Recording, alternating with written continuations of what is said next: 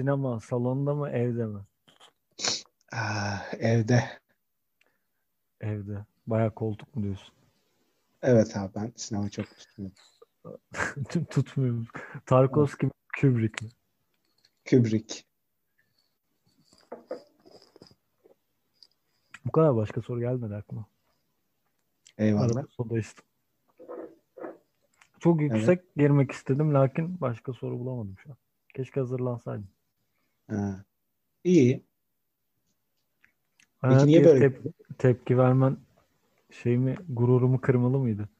Yok, gerek yoktu da ben şaşkınlığım. Niye peki bana iki yönetmen arasında seçim yaptırıp tepkileri üzerime toplamama neden oldu? Abi ben de soy isimlerini gördüm az önce. Dedim. Ha, kim bunlar? Ünlü birilerine benziyorlar. Ya böyle şey vardı aklımda, anladın mı? Hani evet, sinema işte, sanat nedir gibi şeyler vardı. Çok yüksek ama böyle ses tonu da evet arkadaşlar gibi. Sonra böyle bir yediremedim gibi oldu. Şey mi soracaktım mesela? Kulak için kafiye mi, kafiye için kafiye mi? Bir de güldün utanmadan. Çok kötü oldu ya. Böyle gerçekten kendi enerjisizliğimde boğuldum yani. Bir yerinde. Kardeşim bir açılışta ben yapayım da sen ustadan öğren, gör. Opening. Olur mu? Nasıl istersen canım. Dinliyorum. Yo, senin açılışın da kötü değil. Bak bunu da kullanırız. Bunu da yine kullanırız ama hocam bunlar yani tecrübe işi, biliyorsunuz ki yani tecrübeler. Tecrübe. O zaman bir kere de ben açayım. Farklı partnerlerin önemi. Başlıyorum. Lütfen. Abi kıyma, rendelenmiş soğan, ince kıyılmış maydanoz, tamam mı? Tuz, karabiber. Bunu güzelce karıştırıyorsun. Bir de yufka alıyorsun. Yufkayı da ortadan ikiye kesiyorsun. Yufkaları böyle içeri doğru katlıyorsun, kenar kısımlarını. Öyle kıymayı içine, iç harcını yaptın ya az önce harcını. Hı hı. Harcını içine iyice koyuyorsun. Rulo şeklinde sarıyorsun. Yaptığım böyle full bir rulo oluyor. O ruloyu böyle iki parmak böyle yani şey kesiyorsun. Tamam mı? Böyle 3 santim. Ondan sonra fırın kabına bunu böyle yağlayıp güzelce diziyorsun. Yağlıyorsun. Fırına atıyorsun. 190 derece. 30-35 dakika güzelce pişiriyorsun. Sos yapabilirsin üstüne. Sos tercih ediliyor. Ondan sonra işte yağ, yine salça kavuruyorsun. Su ilave ediyorsun. Birkaç dakika pişirerek ondan sonra böyle üzerine döküyorsun. Fırından aldığın yemeğin üstüne bunu güzelce döküyorsun. Yine yoğurt üstüne. Zevke göre. Kimisi sever, kimisi sevmez. Tereyağı falan da ekleyebilirsin sosyal. Keyfek eder mi? Keyfek eder. Ondan sonra oturuyorsun, yiyorsun. Peki. Bu kardeşin neden bir yalancı mantı tarifi verdi sana? Bunu merak ediyor musun? Alttan gitsem mesela, sinsi gitsem ne olacaktı burada? Tek başına. Evet abi. Karpuz gibi yarım saat anlatacak mıydı yani? Evet abi.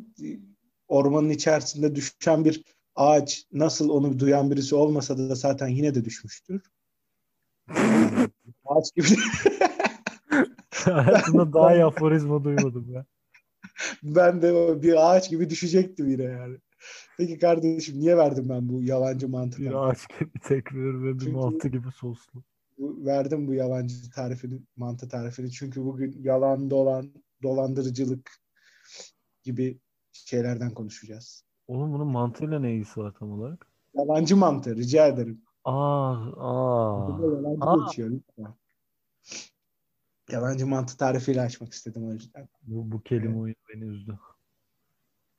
O yüzden abi bugün yalan dolan bunları konuşacağız. Sana bir soruyla başlıyorum. Lütfen. Hiç dolandırıldın mı abi? Bildiğim kadarıyla hayır. Allah Allah. Hiç. Yok. Şeydir maksimum ya. Kokusuz silgi falandır yani. Ya da kokulu silgi. Kokusuz silgi aslında kokmuyor muydu? Öyle bir fırat mı vardı orada? Abi olabilir. Ya da iyi silen ama hiç bok silmeyen silgiler vardı ya, şu koyu yeşil abi. Hatırlıyor musun onları? Desire'ım şeydi ya. Desire'ım. Guilty Pleasure'ım. Yumurtlayan kalemdi ya. Bildiğimiz bütün İngilizce kelimeleri sayacağız mı? Abi evet. Guilty Pleasure diyorlar ya gavur. Böyle bir şey kullanıyor. Çok ayıp. Sizi gidin Reddit artıkları sizi. Dolandırılmadım diyorsun yani. Abi cidden bildiğim kadarıyla hayır yani. Abi ben dolandırıldım ya. Nasıl dolandırılmazsın oğlum? Ben dolandırıldım yani mesela. Sormayacağım. İnatla ne zaman nasıl dolandırıldın diye sormayacağım. Kıvran orada. Bu podcast bir dolandırılmadır kardeşim. Ben ne vaatlerle başlatıldım bu podcast'te. Ama yok yani. Yılbaşı özel programında. Kardeşim zaten sormayacağım falan diyorsun da anlatma niyetinde değilim zaten. Anlatacak olsam nasıl dolandırdım onunla açardım zaten. Abi ciddi bir dolandırılma hikayesi bu arada. Baya dolandırılma hikayesi abi. Evet. Yani şey değil böyle atıyorum telefonla arayıp işte çöp kutusuna 80.000 TL bırakın tarzı dolandırılma değil ama şeyim var yani. Kaliteli dolandırılma o zaman. Yani aslında çok yapılan çok şey bir şeymiş. Taksicilik camiasında meşhur bir şeymiş ama. Sen tırnaklandın mı yoksa? Tırnaklanma derken neyi kastediyoruz? Hocam tırnakçılık vardır ya aradan para atılır. Tırnakçılık yoluyla müşteriyi nasıl kandırırsın ki? Adama bir tomar para vereceğim de arasından alacak mı adam? Lütfen kardeşim yargıda hiç hakim değilsin ya. Allah Allah. Kardeşim böyle adama 100 verirsin akşam karanlığını alacak karanlıkta. O sırada 20 vardır. Abi der para üzeri nerede falan. Dolayısıyla 20 evet. lira. 100'ün gider evet, yani. Bu ama bu tırnakçılık olmuyor kardeşim. Buna kendi işlerinde coplama diyorlar. Ya işte. Aynı bokun evet. nerede oluyor. Ben de sonra da evet. Ben buna maruz kaldım. Doğru. 100 lira verdim. 20 lira dedi. 25 lira daha verdim. Lan ben mi dolandırdım seni? Direkt aklıma nasıl bu geldi? Abi bilmiyorum sen misin de beni dolandıran seni yıllardır görmediğim için artık yüzünü unuttum. Beni dolandıran taksiciyi arada aynı yerde görüyorum ya. Adama gidip bir şey de söyleyemiyorum. Ne diyeceksin olmadı o? 2012'de sen beni dolandırmıştın falan mı diyeceksin? Abi 80 lirama çöktü ya. Bir şey de diyemiyorsun. Yani. Az para değil. Ya taksiden indim. İner inmez farkına vardım yani. Ama iş işten geçmişti. Benim geçen markette 25 kuruşum kaldı. Hala içim acıyor. 25 kuruş mu? Evet çok canım sıkkın. Eksik vermiş 25 kuruş. Ben de çıktım. Ve işin ibneliği zaten orada. Çıktığın kapıdan geri giremiyorsun ya böyle. Ne alakalı bir şey mi bu? Arkadaşım bak kapitalizmin bu şey püf noktalarından biri burası. Niye seni çıktın kapıdan almıyor geri? En ince gördüğün kapitalizmi var kardeşim ya. Kardeşim yani. Böyle yani aklını kullanacaksın. Hey! Vatandaş. Böyle şey arkamı ya. Döndüm ve gözlerim yaşlı olarak içeriği seyrettim. Bir yaklaşık 10 saniye sonra dönüp gittim. Zor geldi tekrar baştan girip dolanmak. Senin o şeyini kullanıyor. 25 kuruş için diğer kapıdan dolanmaya değmez şeyinden bu şekilde 25 kuruş. Halbuki değerdi de bu arada yani. Zamanımın hiçbir kıymeti yok çünkü. Üşendin yani. Kesinlikle değerdi yani. Peki abi. Tamam. Evet. Ne yapalım? Kaderde bu da var. O zaman Kubrick mi? Reha Erdem mi? Abi Reha Erdem filmi izlemedim ya. O yüzden kontur garanti Kubrick yani. Az belki daha Reha muhtar diyordum ya. Az daha böyle dilimin ucundan döndüm. Reha Erdem'in filmi ne ki? Bilmem. Reha Erdem diye google'luyorum. Sorduğuna göre bir filmini izlemiş olsaydın lan bari. Abi kesin izlemişimdir. Sayıyorum. Beş Vakit. Kozmos. O film değil. Korkuyorum Anne. Hayat Var falan filan bir şeyler. Bundan hiçbirini ben ne duydum ne izledim. Oğlum bu ne ya? Ağır hakaretler içeren bir video. Yok abi mutlaka çok iyidir yani. Ne diyeyim iyi de olmayabilir de hani bir şey diyeyim. Mutlaka çok iyidir abi de. İzlemedim yani. Duymadım da. Bu benim cahilliğim olsun da. Ben söylediğim için zaten otomatik olarak senin cahilliğin oluyor şu an. Bunu söylemene sanki sen biliyormuşsun gibi oldu değil mi? Kesinlikle öyle. Ben hepsine hakimim ve bu konuda sen bilmediğin için de aslında seni... Abi, çok uyanıksın ya.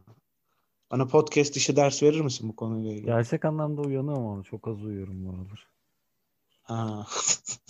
Gerçek anlamda uyanıyorum deyince aklıma şu soru geldi. Hiç hayatında birini dolandırdın mı?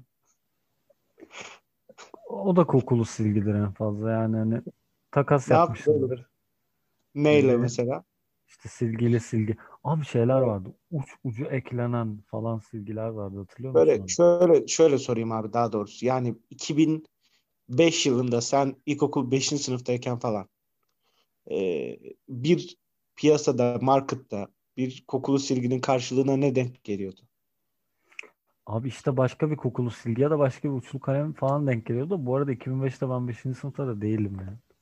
Neredeydin? Bilmem. Evdeydim herhalde. 2005'te nerede olacak? Ne vardı oğlum? 2005'te yine hastalık vardı. Eve mi kapandıydı? Yok oğlum. Kaç? Doğru. 2005-2006'ya denk geliyor gibi. Neyse oralardadır. Peki şuna abi, cevap verir misin? Kubrick mi abi? O arkadan doldurulan kokulu silgi mi? Arkadan doldurulan derken yani kenara çekilip abi bak bunlar sana yanlış yapıyorlar benden söylemesi şeklinde mi? Böyle saçmalama örneği gösterilmedi daha önce. Kenara çekiyorlar abi bak. Benden demesi. Ben yine bak bu kardeşim suçlu olsun. Tamam mı? Yine sen bana kızarsın ama bak ben yine benden uyarması bunlar sana büyük şey açıyorlar. Tezgah açıyorlar. Benden söylemesi şeklinde mi? Bu bütün herhalde Türkiye'de çekilmiş bütün dolandırıcılık filmlerinin klasik özeti bu herhalde bu. Evet abi orada mutlaka bir iyi karakter oluyor. O saf, şey. Hatta iyi de değil yani. Evet ama gerçeği görüyor arkadaşını veya artık o başrolü uyarıyor ama başrol şey olduğu için. Ya sen tam tersini söylüyorsun anladım. Ha, yani ben şey olarak düşünüyorum hani başrol işte o tezgahın içine düştüğü için size ne abisi falan siz benim mutlu olmamı istemiyor musunuz lan falan şeklinde şey yapıyor. Filmin sonunda gerçekleri görüp kendisini şey yapan uyaran arkadaşıyla uyaran derken hani şey anlamında abi bak böyle der anlamında başka. Şey uyaran mi? Anlamında. Kadın programından falan böyle bir kadınla tanışmış abi. Ya da tam tersi evlilik vaadiyle kandırılmış. Evet abi genellikle evlilik vaadiyle işte kız kör. Genellikle. Aslında kız kör değilmiş ameliyat masrafları için. Para istiyor falan. Arkadaşları buluyorlar, veriyorlar. Bu şeyin senaryosu aynı zamanda. Neydi o film? Cennet Mahallesi. Yok. Bu şeyler çekiyorlar ya bu oğlum ya. Şeydeki Mesut. Cem Yılmaz'ın filmini mi diyorsun? Abi. Ha orada da bir kör muhabbeti var değil mi? Bak, o da evet abi. Ama tam olarak böyle değildi. Yok abi bu şey diyorum ya. Arka sokaklardaki Mesut falan diyorlar ya. Abi gördüm o filmi ya. Star Wars'u diyorsun. Değişik yaratıklar var. Evet abi. Giremedim ben de. Atmosferini kapattım ya. Evet. Bir de şey Star çok... New Vegas. Falan... Star Wars New Vegas. Abi cinsiyetçilik çok rahatsız etti beni gerçekten. Bugünümüz modern dünyasında bu bakışlar falan inanılmaz ya. Cinsiyetçiliği şeyden mi gördün? Çivaka'da falan mı gördün? Abi cinsiyet yoktu oradan. Cinsiyet olmayınca dedim burada bir cinsiyetçilik var sanırım. Ben de böyle biriyim ben. Ben de böyle bir kralım. Dimağım tutuldu. Diyecek hiçbir şey bulamıyorum. Dimağın mı? Evet. Dimak. Dimağın. Çok eğlenceli. Evet. Ne yapıyorsun bu aralar başka? Ne izliyorsun? Abi şu açılışı yapamamak beni çok üzdü ama ya. Of. Kim yapamadı? Sen mi yapamadın? Evet abi ya. Bir daha dene. Ya burada oğlum deneme yanılma sistemi. Bir daha dene. Öyle olmuyor işte. Göster amcalara gibi. Ya oğlum dene lan bir daha. Tamam enerjim gelirse yerine. Dost meclisindeyiz. Yabancı yok lan. Kim dost sen mi? Dost benim evet. Ayda. Maga be. Vallahi dene bir daha yani. Ben onu abi enerjim yükselirse deneyeceğim ama böyle mal gibi çıkabilirim bir an aradan. Haberin olsun. Ama böyle şeyden bir anda gireceksin değil mi? Bir anda.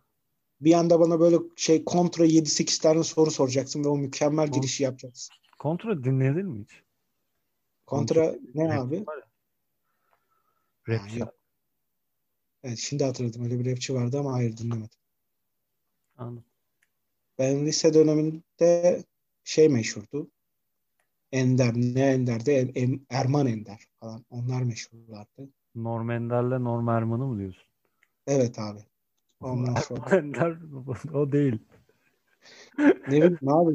Erman Ender mi vardı? Öyle bir şey vardı ya. Yok abi. Ayrıca genelde fit yaparlardı birbirlerine. Böyle şey bir adam hatırlıyorum. Yani. Başında rapçi şapkası ve aşırı bol kıyafetleriyle uzun bir adam hatırlıyorum böyle. Ege Çubukçu'ya mı diyorsun? Aa, evet. Evet ama o biraz daha eski. O benim belki ortaokul. Az geldi. Her gece kulüpte hadi az geldi. Ha, bu kadarını hatırladım şarkım. Vardı, doğru. Ben Ege Çubukçu'yu dinlerim bu arada hala zaman zaman. Abi yani şey değilim, kendisine bir karşıtlığım yok ama yani hiçbir şarkısında hatırlamıyorum açıkçası. Gördüğün gibi hiçbir rapçiyle ilgili kötü konuşamıyorum çünkü beni tedirgin ediyorlar. Peki. Tamam yaptım artık. Sıkıldım aynı şeyi söylemekten. Neyi? Abi Ege Çubukçu mu Kubrick mi diyecektim ya. Abi yalnız niye hep Kubrick? Abi çünkü en çok ondan nefret ettim herhalde ya. Yani şey falan diye niye sormuyorsun mesela? Ege Çubukçu mu yoksa işte diğer bir başka rapçi mi? Aklıma da hiç bir tane daha rapçi bilirsin be. Bir yani hani. Abi şeye saplandım, adamın adı aklıma gelmiyor şu anda ya. Bir tane geçen sene çıktı ya. Şarkı yaptı, diss attı falan. Norm Ender'i diyorsun herhalde yine.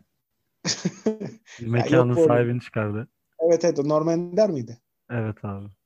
Ha, iyi. Benim aklıma şey geldi. Ayşe Hatun Önal geldi de karıştırmışım. Ege Çubukçu deyince tabii onların da bir düeti olduğu için. Öyle mi? Tabii. Evet. Sarılma anlamda. Yok o değildi galiba. Neyse. Kıracağım belimi. Ama Ege Çubukçu mu? Yok değil.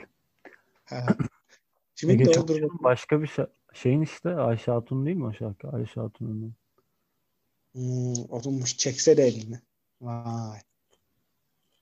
Sene 2004.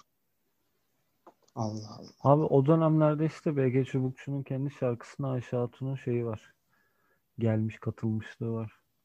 Ama o hangi şarkıyı da hatırlayamadım. Galiba yine o yaz zaman, geldiği farklı bir şekilde söylemişlerdi. O zaman şey bir devrimci bir hareketti. Müzik alanında. Kliplere rapçi getirip 15 saniye şey yaptırmak. Hala yapılıyor da arada sırada. O zaman hani böyle hiç yapılmayan ama yapanın vay falan denildiği bir olaydı sanki. Hatırlamıyorum abi ki o zamanın temel düzeni neydi? Tabii 2004'te sen daha küçüktün. Peki 2004 mü Kubrick mi? Abi 2004 benim için yine hiçbir şey ifade etmediği için yine Kubrick ya. 2004'te ne oldu? Sünnet oldun yani başka bir şey. Abi sünnetten bir sene sonrası öyle diyeyim sana. Bir de bir bazı yaralar hiç kapanmaz diye. 2004'te mi 2005'te mi bir sene çok aşırı kar yağmıştı. 15 gün okullar tatil olmuştu, onu hatırlıyorum. Artık Karlıkayın Ormanı mı Kubrick mi? Abi Karlıkayın Ormanı ya. Yeter hadi filmlere geçelim. Geçelim mi? Geçelim. Hangisiyle başlayalım? The Italian Job. Do it like the Italian Job. Başrollerinde Hollywood'un Hulusi Kentmeni Mark Wahlberg, Hulusi. Bir dönemin gençliğinin deli gönüllerine sarı saçlarını bağlamış Charles Theron, deli gönül ve çılgın İngiliz rolleriyle herkesin tanıdığı Jason Statham olan çılgın İngiliz. Ama genel itibariyle de bütün oyuncuları sanki Hollywood Artistler Kıraathanesi'nin önüne kamyon dayayıp doldurmuşçasına seçen bir büyük oyuncular geçidi İtalyan Job. Evet abi. Abi inanılmaz özetledin. Öncelikle bu akademik çalışmandan dolayı seni kutluyorum. Bir de unuttuk bak. Daha Edward Norton var. Burada da narrator rolünde falan. Abi Edward Norton zorla oynatılmış zaten. Evet çok belli. Yüz ifadesinden belli. Ya böyle filmlerde benim biraz şeyim, mesela ben sana sorayım. Bu film hangi gün ve hangi an için bu filmi mesela izledikten sonra da bu film hangi günde nasıl bir anda izlense manalı olur? Bu film sadece şu anda şöyle bir şeyde, bu bir kontekste manalı olur. Arkadaşın sana der ki abi bu hafta İtalyan Job konuşacağız podcast'te. İzle bu filmi derse ancak o zaman manalı olur. Hangi salak böyle bir şey der ki ya? Evet abi işte bilmiyorum. Çok üzücü gerçekten dünyada böyle insanlar. Abi Kubrick varken kim izliyor böyle filmleri ya? Ya de oraya da getirmeyelim muhabbeti de abi, yani ne bileyim ya, bu kadar yani bu kadar gerçekten ünlüler geçidi yani. Her gördüğümüzde Mark Wahlberg iyi bir oyuncudur deriz yani. İyi filmlerde oynar, iyi roller. Kısa. İyi filmlerde bile iyi roller yapar. Evet, boyu kısa. Ve hani Kubrick etmene benzetmem üzerinden de hareket ederse polis rolleri oynuyor. Hep polis oynuyor ama yani köstebek. Evet, orada da şeydi. Polis idi. Ayıyla oynayan bu abi miydi? Oyuncak evet ayıyla. Abi ayıyla da bu oynuyor. Tedbir. Abi filmle ilgili söylemek istediğim şey şu. Bu filmlerde genelde işte bunların da Oceans'lar var ya, klasik. Evet. Evet. Soygun filmleri vesaire. Bunlarda klasik Ocean karakteri gibi bir karakter yok ya bu filmde. Var daha doğrusu ama. Ocean karakterinden ne kastediyorsun? Onu da açıkla. Hocam bu konuda tezimi tabii aslında okumaları abi, lazım. Bu film hakkında. Şeye mi? Yorumlara mı?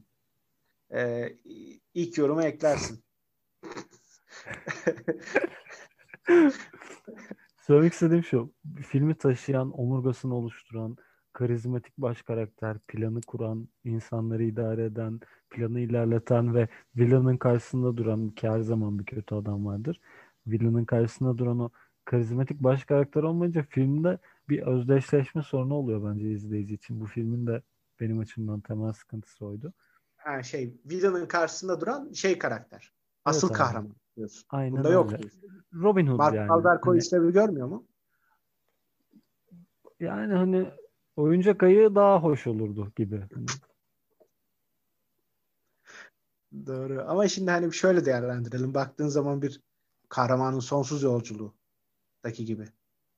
1100'lü kahraman muhabbeti var ya hani belli kuralları vardır. Kahraman mutlaka o tipe uyar.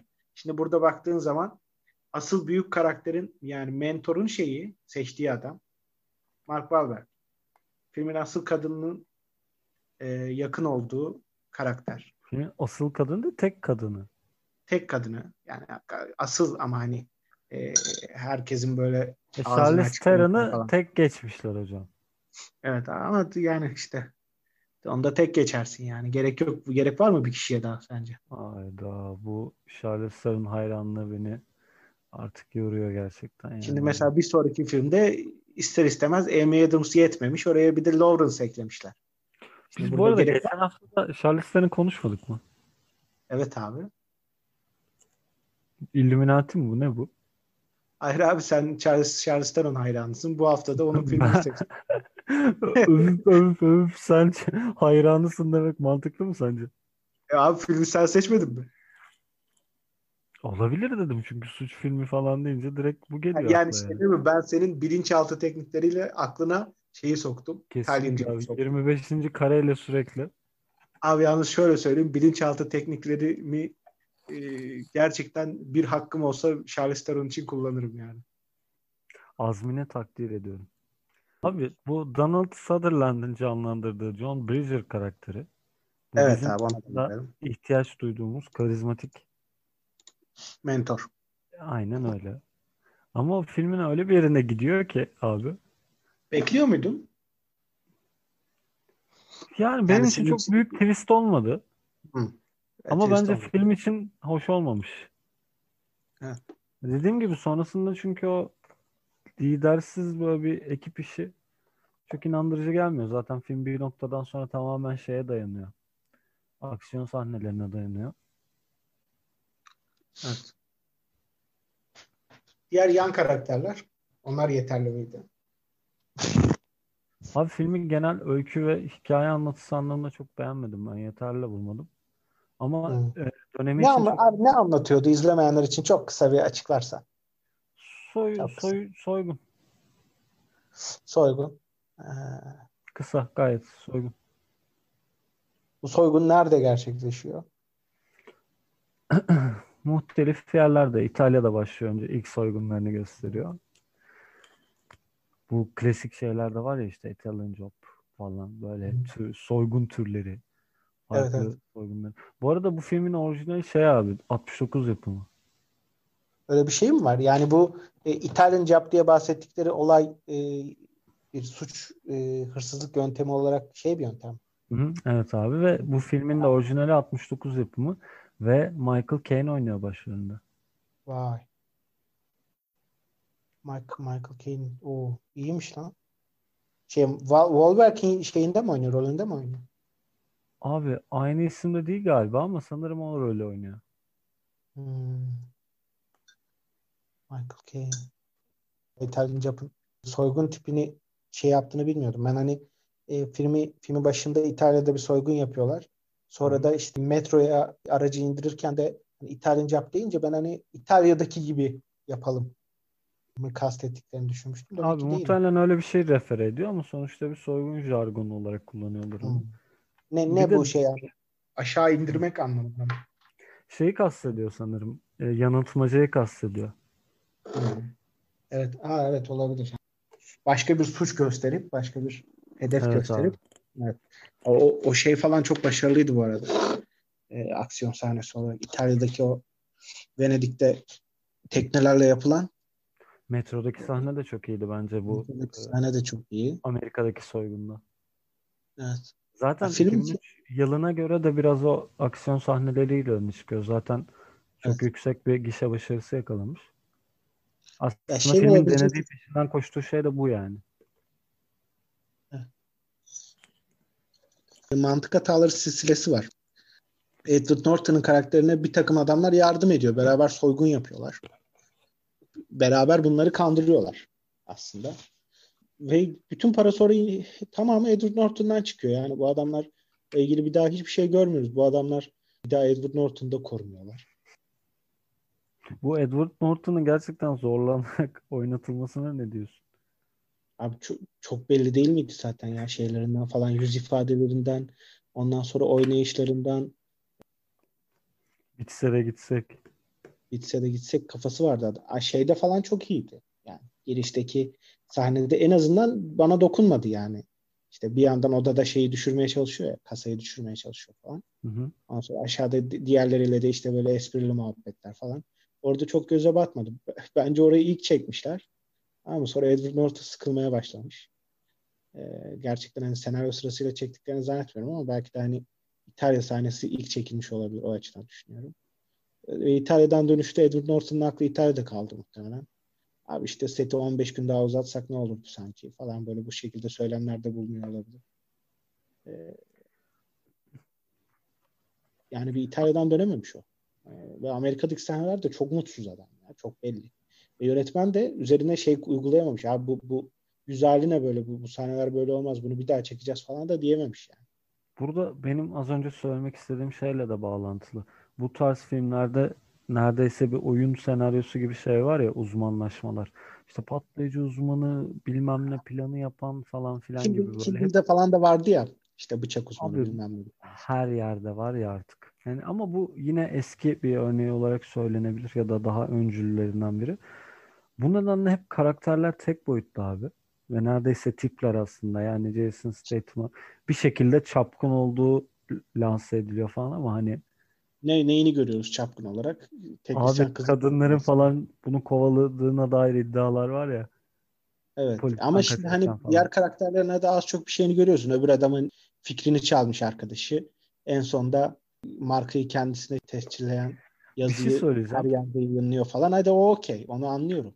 Abi nerd karakterler Facebook ve türevleri patladıktan sonra artık dalga geçilme malzemesi olmaktan kurtuldu Hollywood'da. Evet doğru. Kardeşim bu da tespit. Daha da bunun üzerine bir kelime etmem. Program boyunca böyle susacağım. Adam aslında hakikaten salak. Ama her an bu bir şey yapabilir, geliştirebilir. Bunu arayıp sıcak tutalım. Aynen öyle abi. Bir yandan da ciddi şüpheleniyorlar. Abi biz buna yatırım yapıyoruz da yani bu hani Mark Zuckerberg olacak mı illa bu? Hakikaten salak olabilir mi acaba? şeklinde konuşmalar dönüyor olabilir arkadaş arasında.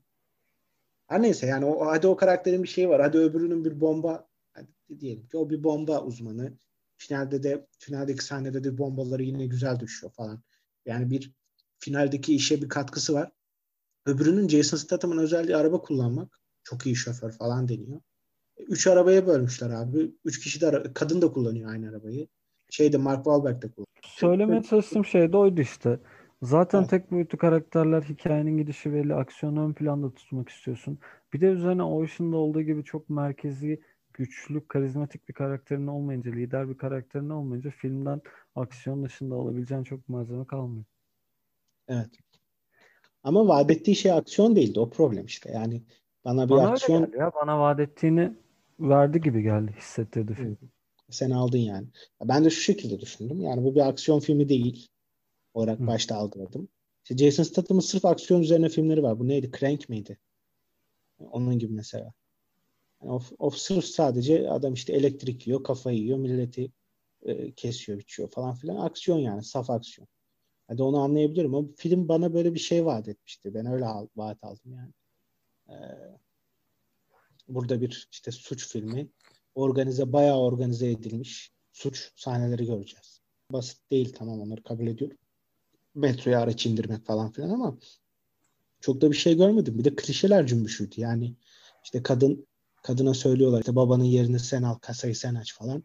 O da hayır ben bu suç dünyasına girmeyeceğim falan diyor. Bir akşam düşününce karar veriyor. Yani reddettiği anda sen zaten o klişeden ötürü o şeyi biliyorsun. Tamam bir eve gitsin, bir duş alsın falan mı? Kabul eder, telefonla arayacak falan diyorsun. Yani direkt onu düşünüyorsun. Senaryonun hikayenin twistleri bence de kötüydü. Ve zorluyor bir yere kadar yani. Finalde çok kötü bir mesaj vermemek için mi? Ya da Edward Norton'un yine sözleşmesinde ölmeyecek diye mi yazıyordu? Bilmiyorum ki. Yani o kötü karakteri başta onun zaten o filmin sonunda kurşunu yemesi lazım o adamın yani. Ne oldu şimdi? Nasıl bir nefretle izledin filmi ya? Abi bu adam kötü bir adam. Herkesi kandırmış. Hepsinin sevgi duyduğu şeylerini öldürmüş. Babalarını öldürmüş. Charles Theron sevgisi nereye getirdi seni? Bu beni çok üzüyor. Abi Charles Theron babasını, diğerlerinde babası gibi o adam yani. Onu öldürmüş. Finalde adamın aldığı ceza, ne cezası verildi ona? Abi mafya alıp götürdü adamı yani. Hani ne oldu hakkında? Çok yıldırı sahnesi gibiydi benim için ya. Yani neye mahkum olacak? Bundan sonra vinç operatörü olarak mı çalışacak yani? Bu mu cezası? Abi Ukraynalılar adamı bayağı hurdalığa çektiler. Yani çok iyi değil gibi sonu. Yani ne bileyim, benim aklıma geldi. Bu Avatar çizgi filmi vardı ya. Orada finalden 2 bölüm önce falan Avatar keşiş olarak da yetiştirildiği için asıl kötüyü, villain karakteri, şimdi hani izlemediysen diye yani öyle anlatayım. Villain karakteri öldürmek de istemiyor keşiş olarak. Prens mi vardı orada? Ateşli Ordu'nun oğlu mu? Ateşli Ordu'nun, evet, onunla savaşacak finalde. Hani düşünüyor yani, ben keşişim, insanı öldüremem falan. Bulmaya çalışıyor işte, kafasından hayal ediyor. İşte böyle bir yapışkan sakıza bulasam da bir yerde hapis mi kalsa falan, hani öldürmese. Bir daha ateş bükemez ama öyleydi yani. Edward Norton'u yapışkan sakıza buladılar sanki yani. Yani ben öyle hissettim. Ölmesi lazım da. Az önce sormaya çalıştığım soruyu toparlayarak tekrar soruyorum. Bu film abi hangi gün ve hangi an için sence manalı ve okey bir filmdi? Bana bu filmi izleyeceğin ve tatmin olacağın, tamamdır diyeceğin bir an hayal ettir. Birincisi az önce dediğim gibi işte arkadaşın sana podcast'ini yapacak. Hadi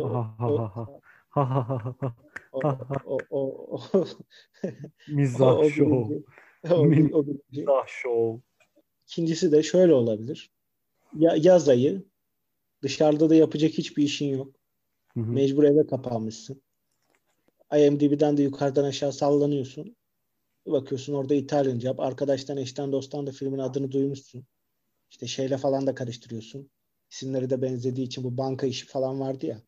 Banka işi filmleri falan, banka işinin falan da övgüleri senin için tek bir potada eriyor. Ve hepsini bir araya, yani hiçbir filmi bilmediğin için, hiçbirini izlemediğin için. Anca öyle yani açarsın. Abi bu filmin puanı da 7 bu arada yani. Çok şaşırıyorum ya. Ya ben hani önceki haftalarda da hani görmüşümdür zaten, hani yüksek verme eğilimindeyimdir her zaman filme. Emek var emek kafasıyla bakarım. Ama bilmiyorum. Okay. Bu kadar iyi kadro, bu kadar iyi şeyler, oyuncular. O zaman next. Next mi? O zaman next. Son söyleyeceğim bir şey yok mu ya? Bir şeyler daha söyle. Abi bu kadar ben söyleyeceğimi söyledim. Wahlberg'den olmaz. Oyuncak kayıp forever.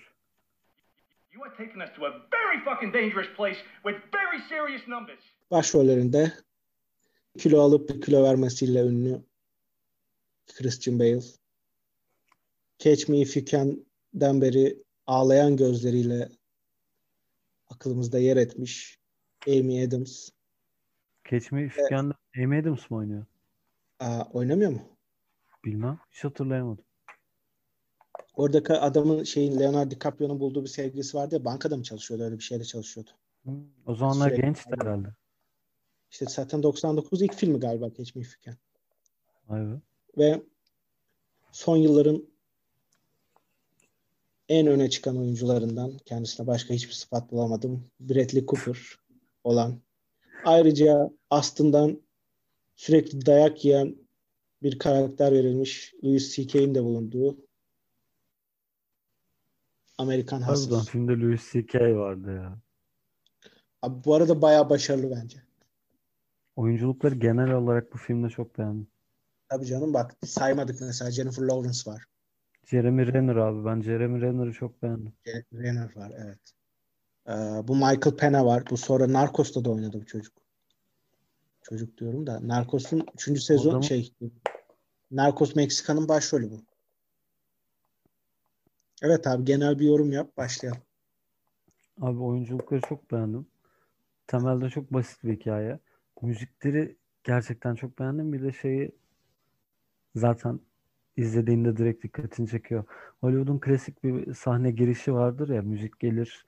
Sahne eş zamanlı olarak başlar neredeyse. Müzik yükselir. Sahnenin aksiyonu yükselir vesaire. Bunu başından itibaren, daha ilk filmin girişinden itibaren birkaç sahnede bunu özellikle çok belirgin şekilde yapmışlar. Bunları da çok beğendim. Bu aslında bir dönem filmi çünkü. Ve o dönemin de aslında Hollywood'una uygun bir şey olarak değerlendirilebilir. O girişleri çok sevdim. Oyunculukları ben Bradley Cooper vesaire özellikle çok beğendim. Jeremy Renner'ı. İnanılmaz, hele Bradley Cooper'ın bir iki patlama sahnesi vardı ya. Tam adam bir şey başaracak karakter olarak. Karakterin adı neydi? Richie DiMasso.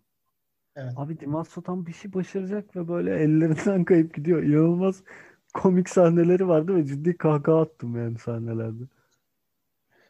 Saçları evde perma yaptırıyor falan. Sürekli konuşan bir annesi var. Garibanın bir nişanlısı var. Kızı umurumda bile değil.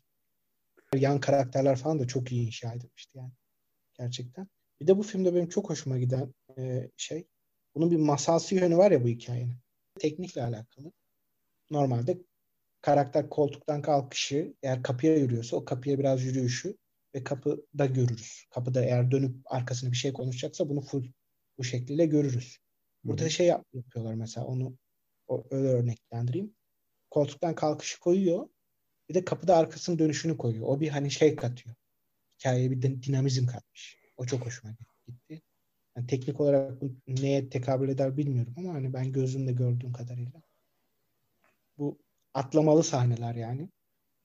Göze batmayan lezzetli bir atlamaydı. Lezzetli. Abi ben lezzet alıyorum ya gerçekten. Falan var ya böyle, yine bak masalsı yön. Kadınla beraber bu kuru temizlemecide kıyafetlerin ortasında döndükleri sahne var ya. Çok değil mi ya? Sonra tek başına kadından ayrılınca yine o kıyafetler etrafında dönüyor falan, gidiyor ağlıyor. Bana da o biraz tam tersi geldi. Çünkü adamın, bu Irving karakterinin yaşadığı tüm o boktanlık içinde zorlama bir romantizmi var ya. Hatta diye bir aforizması vardı.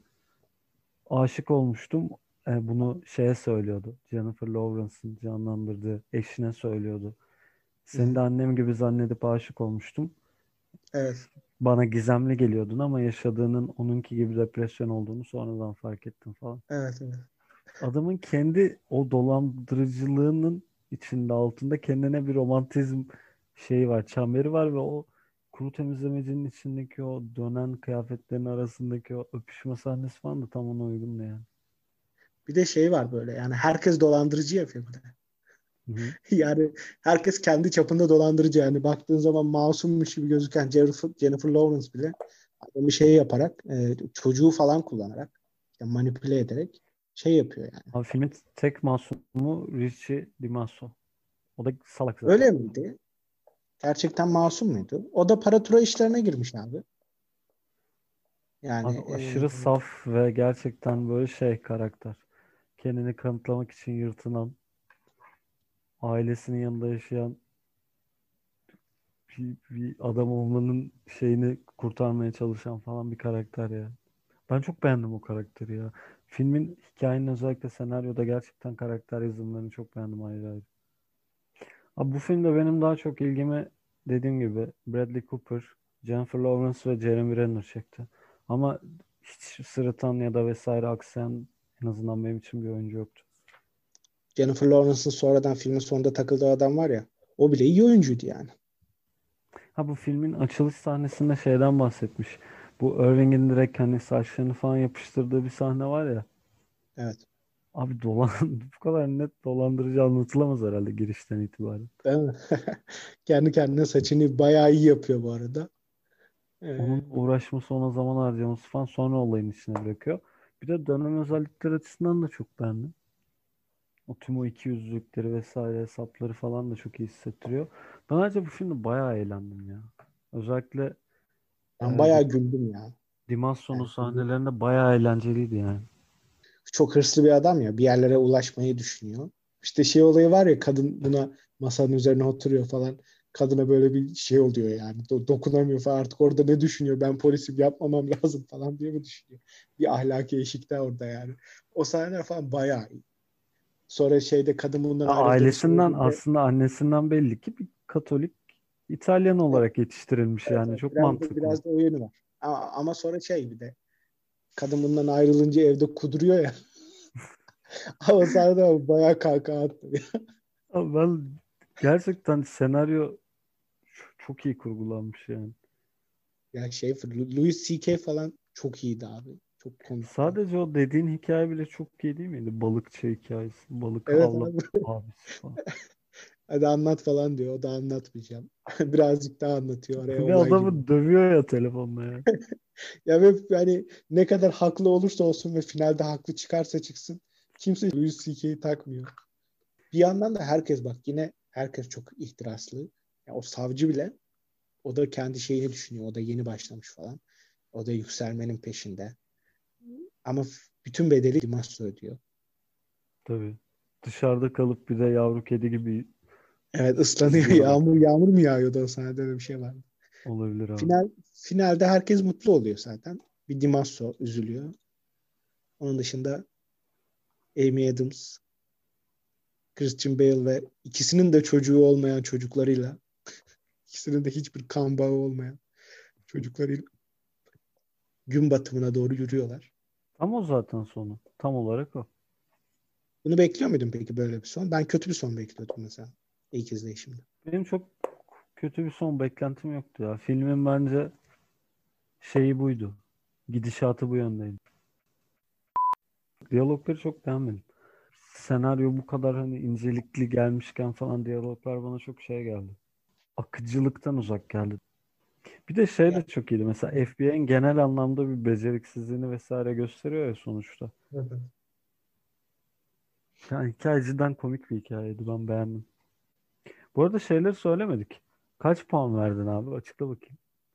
Evet onu ben son olarak dedim ama İtalyan Job vermemişim. Şu an veriyorum 5.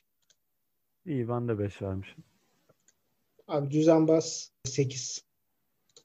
Diğer 8 verdiğim filmlerin arasında onlar kadar belki iyi değil ama yine de 7 değil yani 8 bir film. Anladım. Her şeyde oyunculuklar, kostümler bunlar bile yeter. 8 diyorum. Sen? Ha, bana 6 vermiş. Abi o kadar övdün, niye 6 verdin ya? Abi övmedim aslında çok yani senaryoda beğendiğim şeyleri söyledim ama filmde işlemediğini düşündüğüm şeyler de vardı. Yani şeyi burada çok beğenmiştim mesela. Ondan bahsetmeyi unutmuşum. Bu bir disco sahnesi vardı ya filmin arasında bir yerde. Hı-hı. Ya orada film gerçekten başka bir yere gidecek gibiydi. Ben o sahneye inanılmaz tutuldum. Ondan sonra biraz hayal kırıklığına da uğramış olabilirim. O sahneyi inanılmaz beğendim yani. Başlangıcından itibaren tuvalette bir kahkahadan başlıyor ya o sekans aslında. Evet. Oradan itibaren inanılmaz tutuldum o sahneye. Bu arada benim yani sana muhalefet olsun diye söylemiyorum ama filmde en beğenmediğim sahne olabilir yani. Yani. Abi her izleyişim farklı bakıyoruz normal yani. Filmlere farklı bakıyoruz. Birazcık ne bileyim aslında hani niye o kadar şey yaptım ama o sahne beni tutuyor ya biraz. Tutuluyorum o sahneye yani. Tuvaletteki sahne de aynı şekilde. Sonra tuvalette de bir sahne var ya. O sahnede de aynı şekilde. Bilmiyorum yani ben sanki buraya da artık bir şey koyalım. Ateşi burada biraz yükseltelim, altını açalım. Amaçlı yapılmış gibi geliyor sanki. Bilmiyorum ama yani sonuçta filmin ana şeyini bozmuyor. Evet. O bir gerçek. Az önce filmin sonundan da bahsetmiştik yani. Departure falan da konuşmuştuk az önce. Abi Departure'da mesela sonda herkesin ölmesi aslında buraya da öyle bir son daha iyi durabilirmiş ya. Onu not almışım şu an notlarımdan gördüm. Kötü bir son olabilirdi. Ya da işte sadece bir kişinin başarıya ulaştığı, diğer herkesin bir şekilde kaybettiği. Burada sadece şey kaybediyor, Dimasso kaybediyor. Onun dışında herkes yani bir şekilde kurtulabileceği en iyi şartlarda kurtuluyorlar. Yani. Ben hani filmin ortasında falan şöyle düşünmüştüm. Sadece bir kişi. O da asıl düzenbaz olduğu için Irving karakteri kurtulur. Onun dışındaki herkes kaybolup gidecek. Öyle bir son benim için çok ideal gelmişti. Olabilir evet. Çünkü zaten film de genelde onun hayatta kalma sanatı gibi lanse ediyor ya hikayeyi. Evet. Bir de şey vardı ya böyle bir Irving'den onu alıyorsun yani. İşler kötü gidiyorsa da Irving biraz hani böyle mi yönetiyor acaba? Hani kötüymüş gibi mi gösteriyor? Hani tamam abi ben çözeceğim. Tamam mı? Madem öyle bana bırakıyor musun? Olayı var ya. Bana bırak ben halledeceğim. Hani o şeyde de yaptıkları numara oydu ya kadınla beraber. Avukat sahnesinde. Hı-hı. Avukat üzerinden paraya çöküyorlar falan.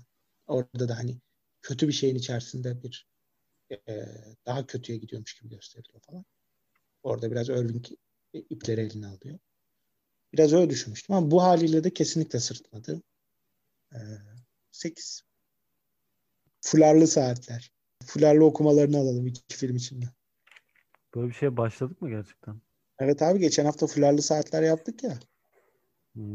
Abi geçen haftayı 3 hafta önce çektiğimiz için unuttun sen.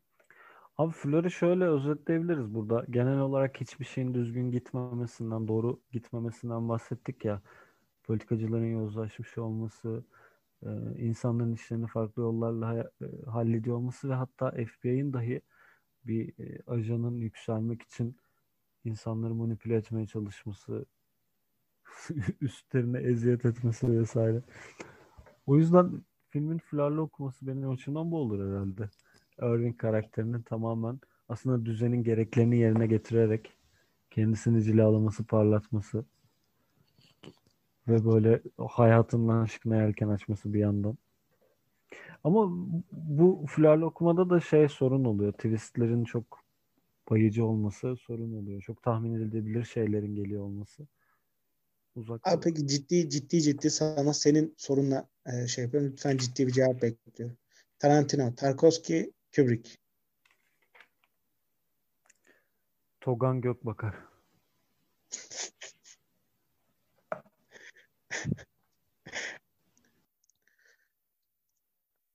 Yoruldum. Al benden de o kadar.